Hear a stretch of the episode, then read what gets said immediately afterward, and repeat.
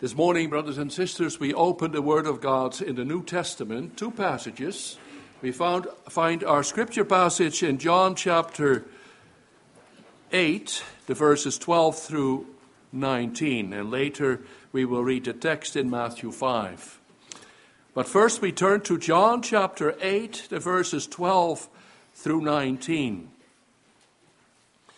In response to the reading of God's Word, we will be singing together from Psalm 119, the stanzas 40 and 49.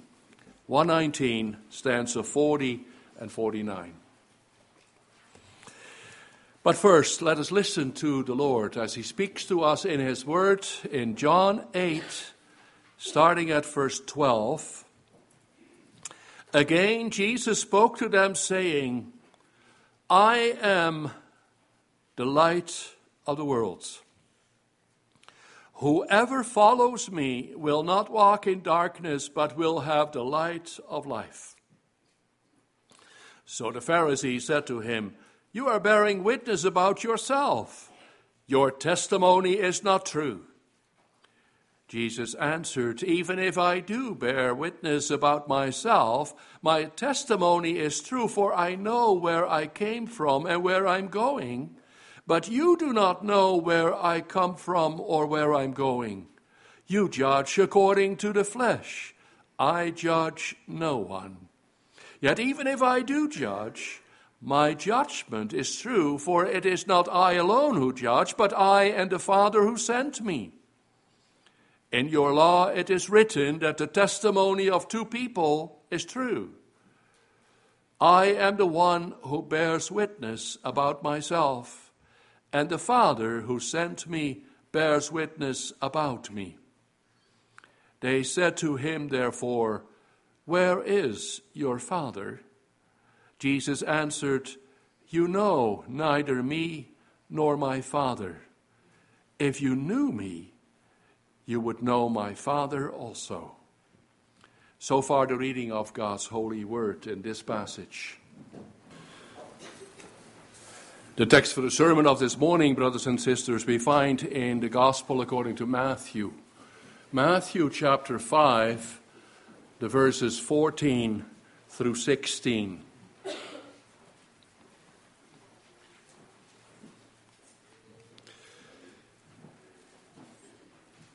Matthew 5, verse 14 You are the light of the world. A city set on a hill cannot be hidden. Nor do people light a lamp and put it under a basket, but on a stand, and it gives light to all in the house. In the same way, let your light shine before others, so that they may see your good works and give glory to your Father who is in heaven. That's our text. In response to the sermon, we will be singing from Psalm 56, the stanzas 4 and 5.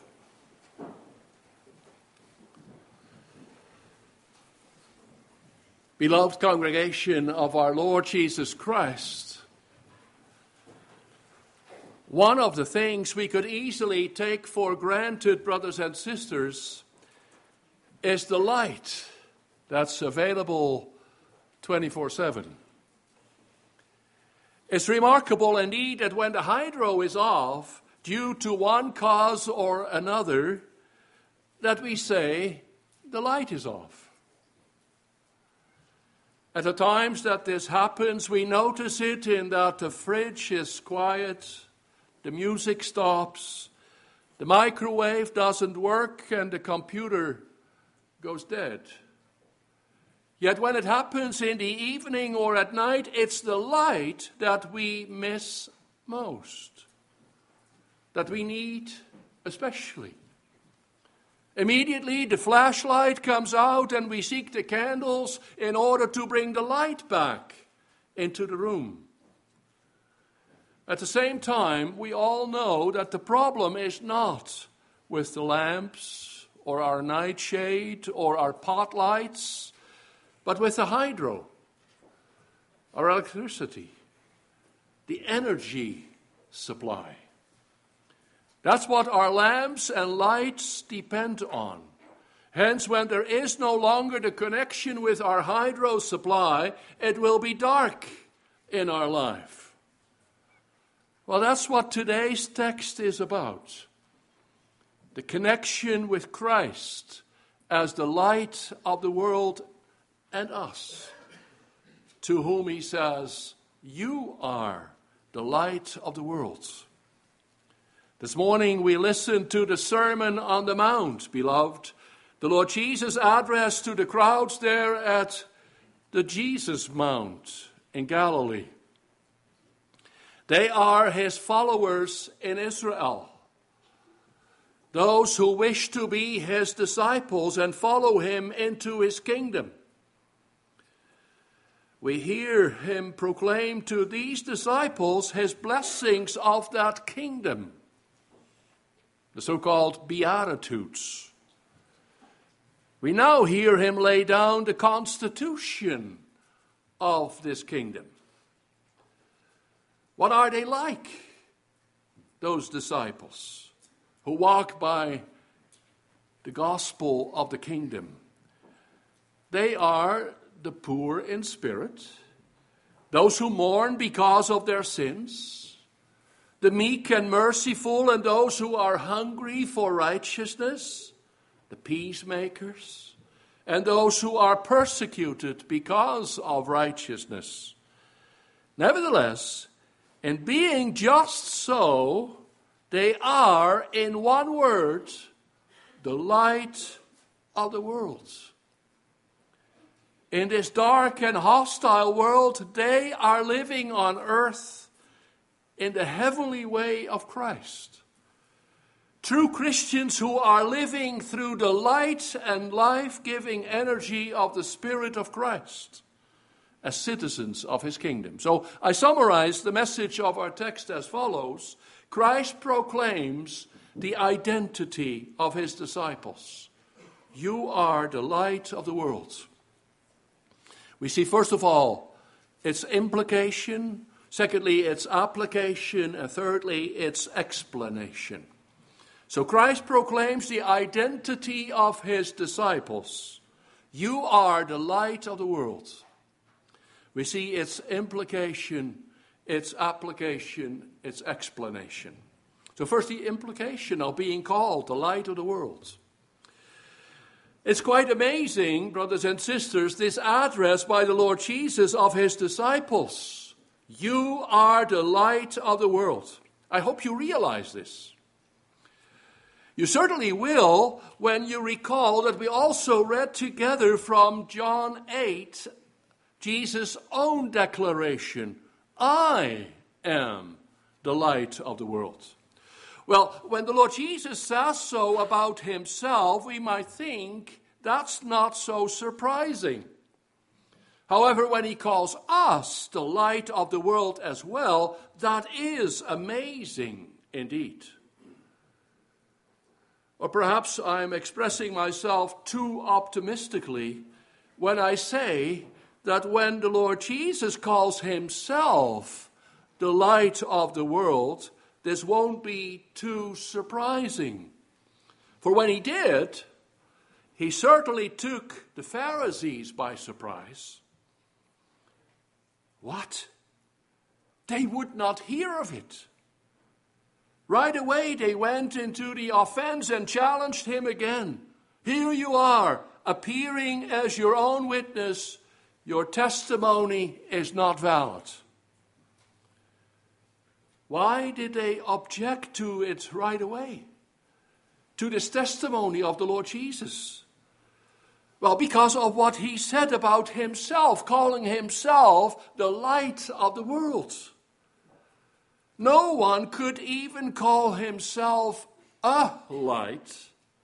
Let be the light. The whole world is immersed in the darkness of sin and evil. And the only one who could rightly call himself the light is God. His word is a light on our path and a lamp for our foot, but people are dark in and of themselves. So just imagine. That's true, of course, beloved, that when God's word speaks about the Lord God, it speaks about the light. He is light, all light from the beginning to the end. From the second verse of the Bible to the very last chapter, God manifested himself in his light. The first thing God did was command, Let there be light.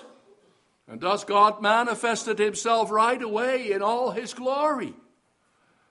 At the end of the Bible, too, in Revelation 21, it says, The city does not need the sun or the moon to shine on it, for the glory of God gives its light, and the Lamb is its lamp.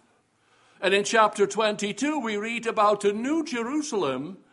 They will not need a light of a lamp or the light of the sun, for the Lord God will give them light. We sang it already at the beginning of this service. You who are clothed in majesty and splendor and robed in light, to you my praise I render. God has revealed himself as the God, the Blessed One, the King of Kings and Lord of Lords, who lives in unapproachable light, whom no one has seen or can see. 1 Timothy 6 for 16. Yes, and when God made an exception to that and showed some of his glory to Moses, he could not appear among the people of Israel because of the light on his face radiating the glory of God. God is light. Now, what does that mean, beloved? That God is light and that there is no darkness in him, as we read elsewhere in the Bible. What does it mean to say about God? Yes, it denotes his glory, his holiness, his goodness, his justice, and he has revealed these virtues in his goodness and grace, in his way of salvation. He has manifested himself as the light in his work of creation and in his work of recreation. He showed people his mercy and grace, his love and his peace. That's the blessing he declares to his people in the high priestly benediction the Lord makes his face to shine upon you and be gracious to you. Now, of course, this light is not always a blessing. It can also be a consuming glory, a blinding light, as it showed itself when he appeared to the Apostle Paul on the road to Damascus. Many a psalmist also characterizes God that way. O Lord, the God who avenges. O God who avenges, shine forth, shine your light, as we sang about it in Psalm 94. When God appears in his majesty and glory, he manifests himself as the light in his goodness and grace, in his justice and holiness. That's how he has revealed himself, and that's how he also show, shows us the way, the truth, and the life. In your light, we see the light. God is my light, my refuge, my salvation. Psalm 27. Well, beloved, if you realize that this is how the Lord God has revealed himself and manifested himself in his word and deeds, you can imagine that the Pharisees were taken aback by Jesus' statement I am the light of the world. Implicitly, he is saying, I am God. In my person, I am the manifestation of God, of God's goodness and grace, of God's way and work of salvation.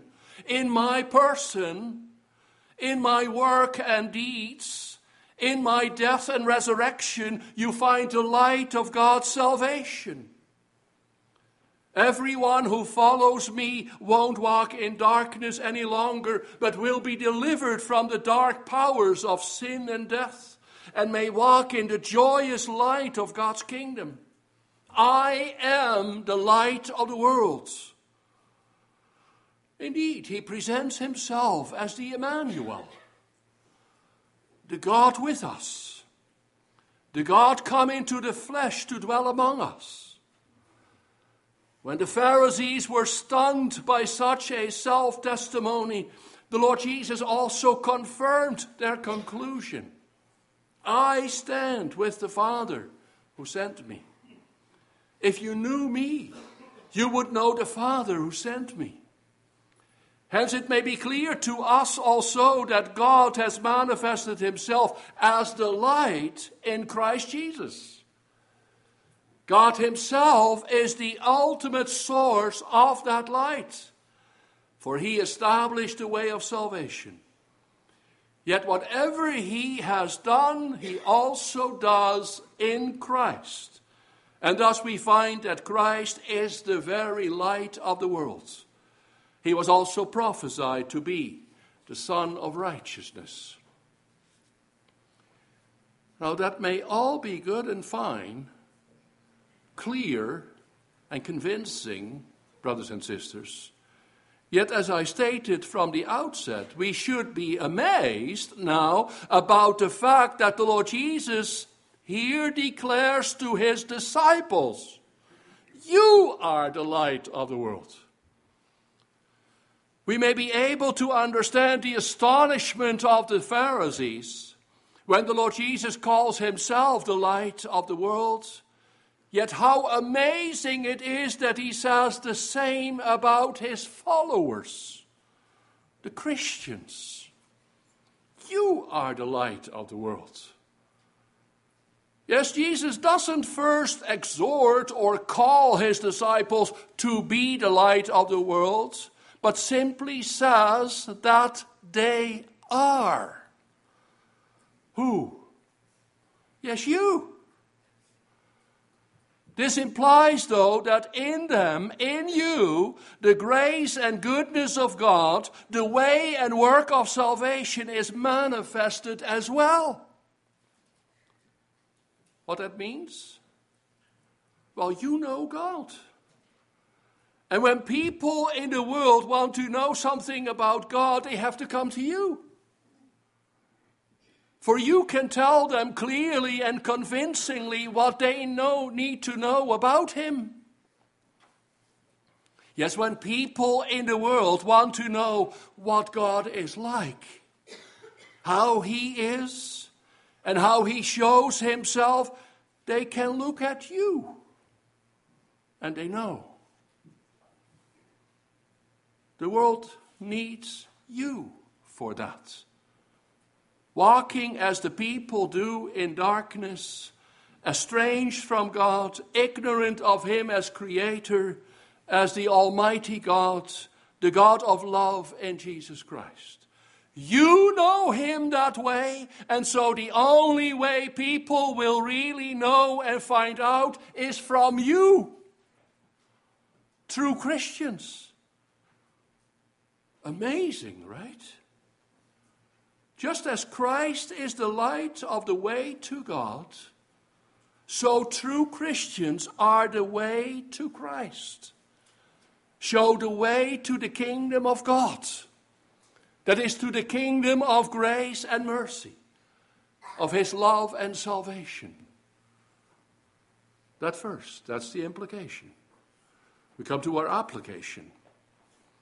You are the light of the world, brothers and sisters. That is you, insofar as you are disciples of the Lord Jesus Christ. Christ fully illuminated the way to God. He is the true light who gives light to every man whose eyes are open to comprehend it. John 1, verse 5, 2 Corinthians 4, verse 4.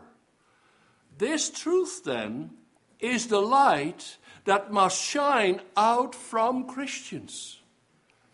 When you are the world's spiritual light source, you can't hide. I have done nothing in secret, Christ said, John 18, verse 20. Hence, there cannot be such a thing as secret discipleship. That should be clear from our text, as I'm sure you have already seen and now understand. A disciple of Christ is by definition visible as such. So, how are we going to apply this, beloved? I'm sure you're awaiting at this point some practical directives, concrete suggestions, how we can practice this, how we can do this or how we can instruct the home mission committee to implement this. Isn't that how these words of the Lord Jesus come across? Appealing to us in the words now also in the same way, let your light shine before men, that they may see your good works and praise your Father in heaven. We have to go to work, do good works, right? Well, that's the question at this point, indeed. What now is the proper application of being the light of the world? You'll probably know that this text has been used for various outreach programs, evangelism activities. I saw it on the newsletter of Streetlight Ministries a while back on the front cover. Is that what the Lord Jesus is commanding here? action, activities, organized evangelism? No, he doesn't. The Lord Jesus is saying that Christians, as such, are the light of the world already. Of course, beloved, I am not denouncing in this way such programs and projects that our home mission committee is busy developing. It's not so as if I am saying that such projects are wrong. On the contrary, they deserve our prayerful support. Perhaps there will be an element of this reality with Christ, which, which Christ the Lord here declares that true Christians are the light of the world. At this point, however, we have to observe that the Lord Jesus is not speaking here about such programs and projects. Rather, he is saying that true Christians, as such, are the light of the world. That's what it means to be Christ's disciple, to be a Christian in this world. If they are not a light of the world, they're not a Christian. Indeed, what I want to stress at this time is the fact that this declaration of the Lord Jesus should not be understood and applied in the way of activism. Activism is a pursuit to reach a certain goal by busy activity, by much organization and activation, sharing the gospel and making new converts. That's what's called successful outreach and church growth. That's not what the Lord Jesus is promoting here at all. You've got to do something, organize something, for that's our mission, our calling in the world. No, beloved, that's not what he is saying. For then it would appear that being the light of the world would depend on what we do depend on our actions and activities. That's activism. Being the light of the world is not a matter of what we do, even though it may enter the picture at some time, but it is what we are. It is what you are. It's not a matter of activity, first of all, but of identity, especially. Let me repeat that sentence. It's not a matter of activity, first of all, but of identity, especially. How do we see our life? How do we see ourselves? Who are we? What are we? How are we? It's a matter of what we are, not what we do. You are the light of the world. Paul speaks of us as shining like stars in this universe, as we hold out the word of life. Philippians 2, verse 15 and 16. We are the beacons, the lighthouse in our walk of life. The deeds of light, Paul writes in Ephesians 5, verse 9, consists in all goodness, righteousness, and truth. That's the conclusion we have to draw from the comparisons the Lord Jesus holds up. A city on a hill cannot be hidden.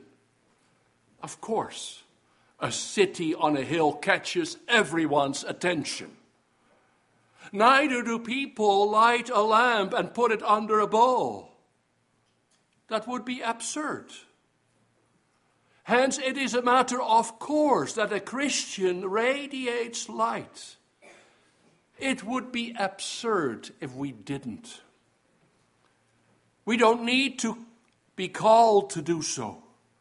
It's natural that we do. Hence, when we wish to apply Jesus' word, we should ask ourselves whether we are true Christians indeed. How does that show in your and my life? Remember, beloved, how the Lord Jesus applied this in John 8. Whoever follows me will never walk in darkness, but will have the light of life.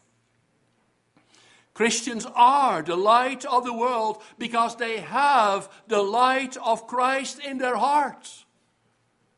God's goodness and grace, God's mercy and salvation have become rooted and grounded in their hearts through the working of the Holy Spirit. It's no longer I who live, but Christ who lives in me, says Paul in Galatians 2, verse 20. He lived to the honor of the Father, and so do I. Christ obeyed the will of the Father, and so do I. That's the law of the kingdom in a life of love to God and the neighbor. Hence, we can be recognized as citizens of the kingdom of heaven by our life, by grace, by our confidence in God the Father, and by our thankfulness to God. That's our identity in the first place, as child of God and as disciple of Christ. And it is this the identity that determines our walk of life our lifestyle, our thoughts, words, and deeds. Then our application of this word of Christ lies in the question Am I a true Christian? Do I follow Christ in my life? Is my life a living sacrifice of thanksgiving to God? Is my heart filled with love of Christ? in a life for God. And so we come to our third point the explanation of being called the light of the world. So, how then, brothers and sisters, do we show ourselves as being the light of the world? How does it show that you are living by the rule of grace in Christ? Under the kingship of Jesus Christ, so that your life becomes as holy as God is holy. Christ came to restore us to God and to show us a life for God. How does that show? Well, my brother and sister, doesn't that show in everything? In all smaller and bigger things in your life? Doesn't that show in the way you begin your day? A day you receive from God, you start with God. Because you know that this day was meant for you to live for God. You want to serve God with the help of God. And so you seek Him in prayer. You want to use the day according to the will of God. And so you listen to Him in His Word. You are the light of the world, and so you know that you need the energy of the Spirit of God to be a light. And when you realize that you fall short quite often, or fall into temptation, or come to sin again, you seek your God in His grace and mercy. You must go to God and confess it to Him, the origin, the original source of light, and you repent in humility. Indeed, that's how a true Christian distinguishes him or herself by humbleness and humility, by repentance and renewal. That's how the people around you will see the light of Christ, the Savior from sin and the renewer of life. Yes, in your walk of life, beloved, you show the goodness and mercy of God, who has been so good and so merciful to you. When the Lord Jesus calls his disciples the light of the world, he, of course, distinguishes them from whatever is dark and evil. The church is to be very distinct from that which is around them. This is how Paul characterizes it in Philippians 2, verse 15. Do everything without complaining or arguing so that you may become blameless and pure, children of God without fault in a crooked generation. Indeed, a Christian lifestyle still is the best advertisement for the light of the world. How come, therefore, that our advertisements appear so ineffective quite often?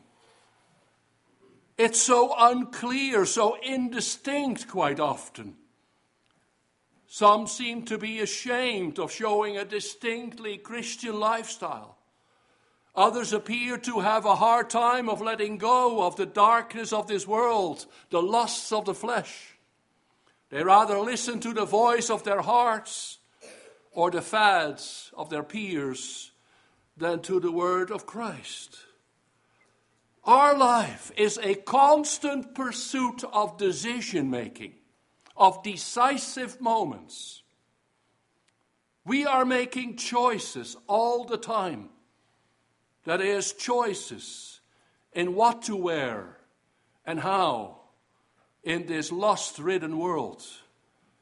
What to see as worldly and what to see as, what to show as honorable what to choose for the education of our children and where, where to use our energies and how, where to spend our money and why, etc., etc.